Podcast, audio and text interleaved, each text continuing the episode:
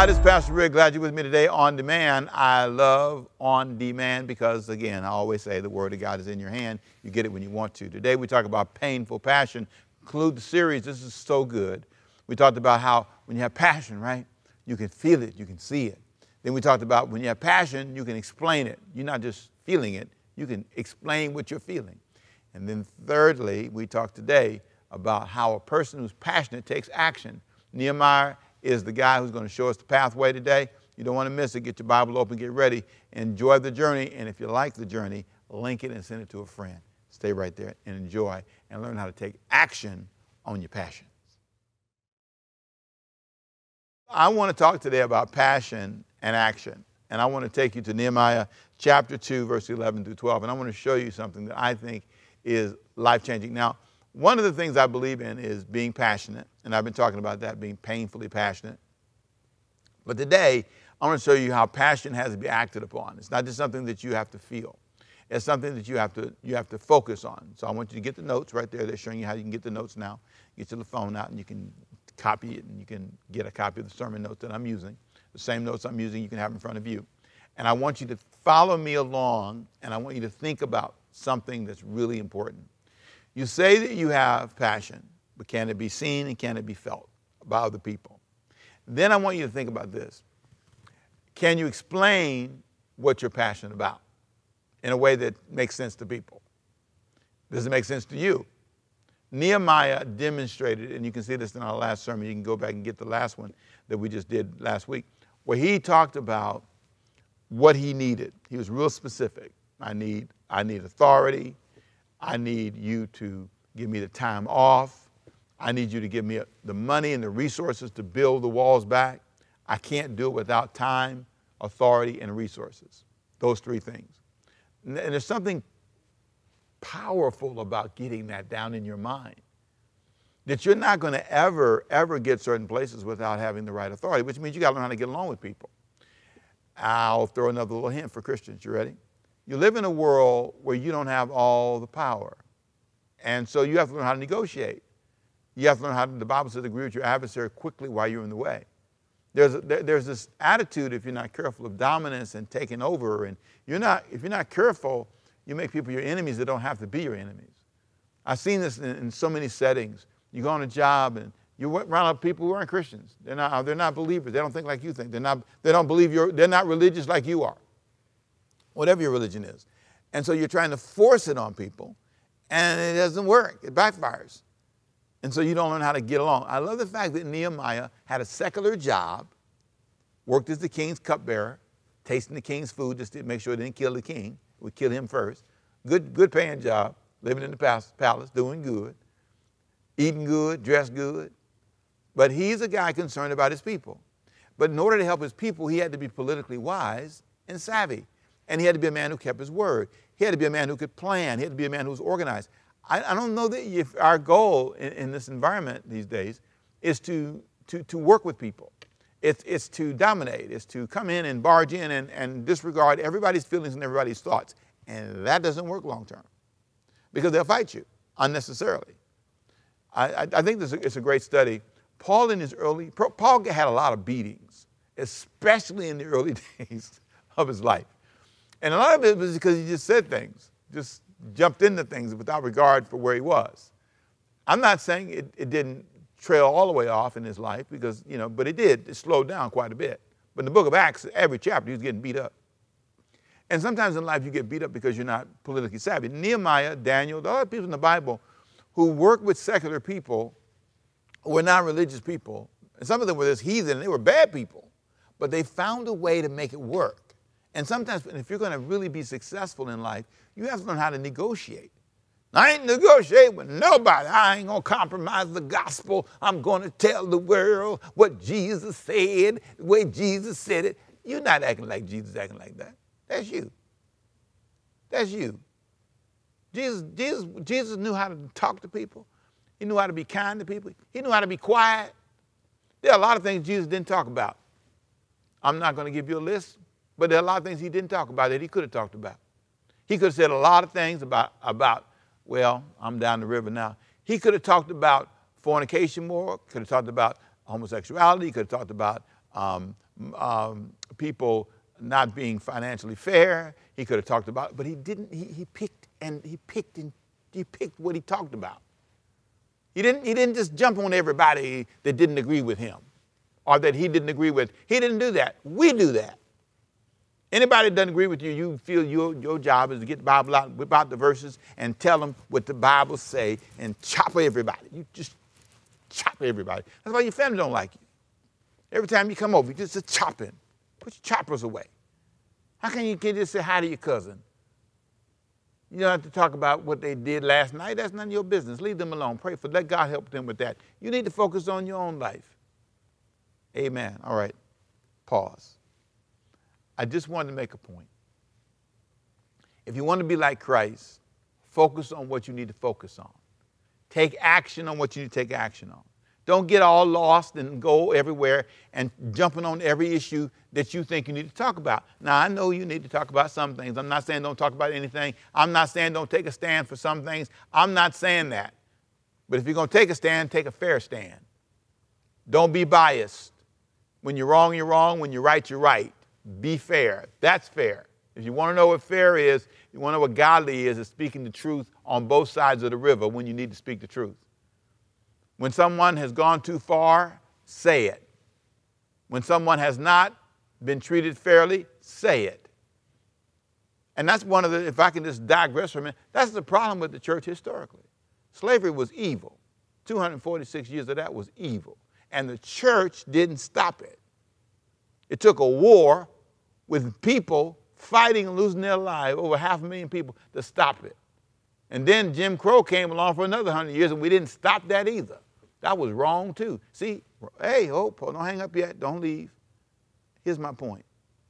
You can't just say you're passionate about something and you didn't do anything. You didn't take action. You didn't do anything to make it right. You just watched it. Maybe benefited from it, but didn't say anything. That's wrong for me. That's wrong for you.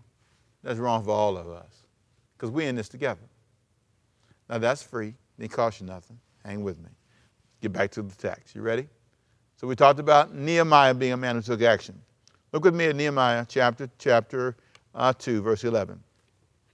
Now Nehemiah has seen the problem. The walls of Jerusalem are torn down. He's heard about it. Now he's going to go and he's going to take action. He's got approval from the king. He's got money. He's got resources. He's got soldiers. But he, he pulls himself aside by himself. I love this. And I want you to watch what he does. Chapter 2, verse 11. I went to Jerusalem, he said, and, and after staying there three days, I set out during the night with a few others. I had not told anyone that my God had put in my heart to do. Uh, I had not told anybody, anyone, what my God had put in my heart to do for Jerusalem. Get that right. So watch this. He's evaluating and that's what passionate people do. They evaluate personally. He personally evaluated what he was thinking about. Passionate people per- personally evaluate. It's, it's, it's my passion, so I need to go look at it. I've heard about it, but I never looked at it and, and personally analyzed it. Secondly, watch this. Passionate people adopt focused plans. I love this. Verse 17 Then I said to them, You see the trouble we are in. Jerusalem lies in ruins, and its gates have been burned with fire. Come, let us rebuild the wall of Jerusalem, and we will no longer be in disgrace. I also told them about the gracious hand of my God on me and what the king had said to me. They replied, Let us start rebuilding. So they began this good work. Notice he's got a focused plan. He's not all over the place. Sometimes I feel like the problem with us in terms of taking action is we're taking too many actions. We're all over the place. He had one plan rebuild the wall.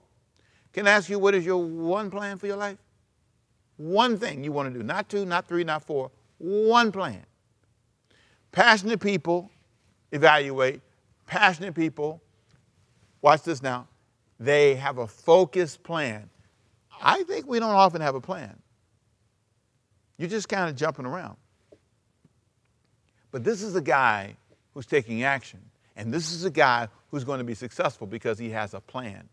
Now, I want to tell you something. You can, you can blame God all day long for the outcomes in your life, but if you cannot articulate a plan, and if you're not willing to take action, and if you're not willing to open your eyes and, and allow others to be a part of it like he is, he went to the king, he got authority, he made sure he had the resources. This was a guy who got other people to, to buy into what he saw. They bought into his passion. The king could see it and feel it. That's what grabbed the king's attention. There's something that happens when you're on fire. There's something that happens when you're driven and you're not just pretending. People can tell it. Watch the fourth thing that's interesting. Passionate people step over unwise critics.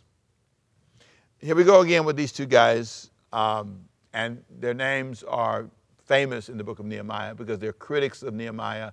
They don't care that Nehemiah is trying to help these people. Listen to what the Bible said in verse 19. When Sanballat the Horonite, Tobiah the Ammonite officials, and Gershom, uh, the Arab, heard about it, there's three guys now, they mocked and ridiculed him. What is this thing you're doing? They asked. Are you rebelling against the king? I answered them by saying, The God of heaven will give us success. We, his servants, will start rebuilding, rebuilding, but it's for you. You have no share in Jerusalem or any claim or historic right to it. Here's what he says I'm ignoring you. That's what he told those guys. Three guys now. They got another friend named Gershom who joined them. So you got Tobiah, you got this guy, uh, Sanballat, Tobiah, now Geshem. All of them are making mockery, and Nehemiah says, I'm tuning you out. Let me tell you something. If you're going to take action, you got to do that. Tune out the stuff that's not going to get you where you're trying to go. Then the next thing that I love is passionate people, wise people, they delegate work. They don't try to do it all by themselves. You will never succeed if you try to do it all by yourself. I've seen pastors fail, businesses fail, families fail because you're trying to do it all by yourself. It doesn't work. I love this. Chapter 3 now of Nehemiah, verse 1. Look at the text. Eliashib, the high priest, and his fellow priests went to work and rebuilt the sheep gate. They dedicated it and set its doors in place, building as far as the Tower of Hundred which they dedicated, and as far as the Tower of Hamel. The, the men of Jericho built the adjoining section, and Zechariah, son of Imri, built next to them. The fish gate was rebuilt by the sons of Hasnah. They laid its beams and put its doors and bolts and bars in place. And you're saying, what are them names again? Oh, forget the names and see the point. the names are hard to say, but the point is simply you see three sets of people. And if you read the entire third chapter, you see a long list of people that he gave assignments to. You build this part, you build this part, you build that part, you do this, you do that. He delegated away. 44 people are mentioned in chapter 3. And three different groups of people teamed up to help him get this done. Each one of them had a part of the wall. 44 people are mentioned. And, and there are three different groups of people in addition to that, in addition to the 44 people that helped them get it done. You need to hear this. You can't do some things alone. You can't. Because watch what happens next. Passionate people fight fear. Because chapter 4, watch what happens, verse 14. They're threatened. More intimidation. More, more things come along. That's why you can't go by yourself. Look at verse 14 of chapter 4. Here's what he says After I looked, looked things over, I stood up and said to the nobles, the officials, and the rest of the people, Don't be afraid of them. Remember, the Lord, who is great and awesome, and fights for your families. Watch this now. And fight for your families. Remember the Lord who is great and awesome, and fight for your families, your sons and your daughters, your wives and your homes. When our enemies heard that we were aware of their plot and that God had frustrated it, we all returned to the wall, each to, to our own work. So the enemy threatened them. The people got afraid. Nehemiah says in chapter 4, verse 14, don't be afraid. And he says, what you need to do is fight for, I love this, fight for your family. You know what he told them? He says, I'm going to put you by your mama and your cousin right here on this part of the wall and put you over here with your nephew and your mama and your cousin, and y'all protect that part of the wall. See, he knew they'd fight if they attacked the mama and the cousin, see. He put them at different parts of the wall by families. Fight for your family. If you let them come through that part of the wall, they're going to kill your family, so you better fight. I love it. I love it. I love it. There's something about being the kind of person who understands that. Passionate people fight. Passionate people are aware. Man, this is good stuff. I hope you got it. I close with these final thoughts. How do you move from being a passionate person, passive person, which some of us have been for a lot, a lot of times in our lives, passive to passionate? How do you cross that bridge? So I'm going to take you out of Nehemiah for a minute, take you to Matthew chapter 24, verse 16, one of my favorite verses. Matthew 16, 24. Listen to what it says. Then Jesus says to his disciples, Whoever wants to be my disciple must deny themselves, take up their cross, and follow me. For whoever wants to save their life will lose it. Whoever loses their life for me will find it. Five things I want you to notice. Number one, watch this. You must want to be passionate. If you want to move from being a passive person to becoming a passionate person, you've got to want to be. Number two, you must want to be a disciple or a true follower. You got to want to be. If you don't want to be a follower, then uh, it's not going to happen. Do you want to be passionate? Do you want to follow? Jesus said, if you want to move from being here and get to there, you want to follow me, you want to, you want to arrive at my level of passion, you've got to decide you want to be. You got to decide you want to follow. And thirdly, you got to embrace your challenges. There's a cross involved. Take up your cross. I wish I could tell you that you can be passionate and never have to pay a price. There is a price tag for graduating from college. Called studying, students. it's called investment, businessman. It's called the market goes up, the market goes down. You got to learn how to ride it all. You got to do that, ride it all. I love this book. It's a book called The Psychology of Money that I had you read. And I'm telling you, that book helped me a lot. It was a good book. And really, one of the things it talked about was the riding of the life. It says, you know, the market goes up, market goes down, things change. And you have to learn how to ride that. You have to learn how to prepare for that. There is a cross. You don't get the wealth without the sacrifice. So he said you have to learn how to embrace your challenges. And then, then fourthly, embrace the discipline of following. Embrace the discipline of following. Now, now, that may sound a little bit like I said earlier. You must want to be a disciple. The key word in that statement was you must want to be. Nobody's forcing you to follow. But once you decide to be, you have to embrace the discipline that comes with following. So let me say it to you again. Number one, if you want to get from passive to passionate, you got to first, you must want to be passionate. Number two, you must want to be a disciple or a follower. Number three, you must embrace the challenges that, take, that come with that. Take up your cross. You must embrace the discipline of following. There's a discipline and then lastly, you must embrace the losses you must face to reach the gains you, you want. There are losses. There are, there are moments when you don't win every day, and you have to learn how to embrace that. Jesus made it plain. If you really are passionate, you got to pay the price. To go in the right direction, you got to pay the price. And that takes me to our next study. I want to take you on a journey now that's going to come in our next time together, where I talk about this important thing about going in the wrong direction. Remember, every year I answer one question. The question is, why do people go? Why don't people do what they say they're going to do? One of the reasons is because they're not painfully passionate, but also it's because they keep going in the wrong direction. Is that you? I want to show you some reasons why I think people go in the wrong direction, and there are four reasons I'm going to cover in our next study. Number one, because they follow bad examples. Number two, because they follow bad advice. Number three, because they follow bad cultural habits. And number four, because we have bad religious doctrinal blockades that stop us from thinking. All that's going to be started in Matthew chapter 15 in our next study. So let me ask you a question.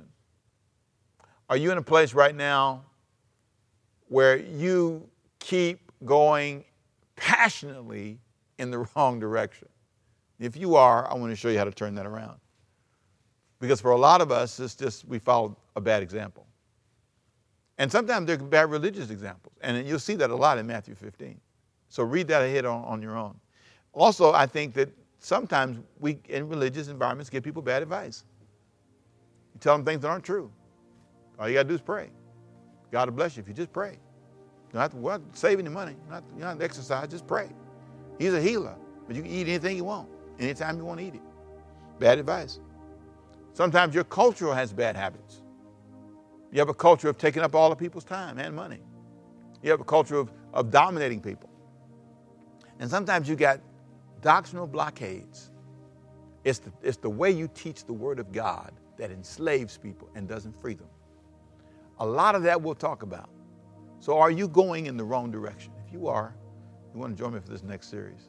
At least you can discover maybe a few things you didn't know. I want to tell you, my friend, I appreciate you. Thank you for being with me today.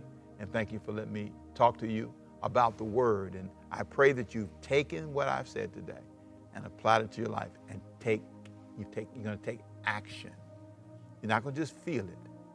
You're going to do something about it. So let's, let's pray a passionate prayer. Father, I speak in Jesus' name healing to those who've heard me today. I pray, God, that your hand would touch them right where they are in their home, on the job, on demand, wherever they are. I pray for your spirit to step in and bring healing to their life. I pray, Father, that they would feel with passion your call on their life and that they would move from just talking about it to doing something about it. This is a take action moment where they would say, I heard you, I'm clear, and my life will never be the same. And I give you all the praise for it. In Jesus' name, amen. Well, I pray you were blessed by that and you learned how to move from being a passive person to a passionate person. I love that verse in Matthew where he explains that you have to be willing to make sacrifices. Nehemiah is a model for us. He's a guy who did it, but I want you to do it. So let me pray for you. Father, let this be a moment of breakthrough for them, a moment of healing where they move from being passive to passionate, healing and grace, blessing and strength in their life. And I give you praise and glory for it in Jesus' name. Amen. Thank you for being with me today. Hey, listen, if this blessed you, link it and send it to a friend. I'll see you next time right here with me, Pastor Rick. You be blessed. Bye bye.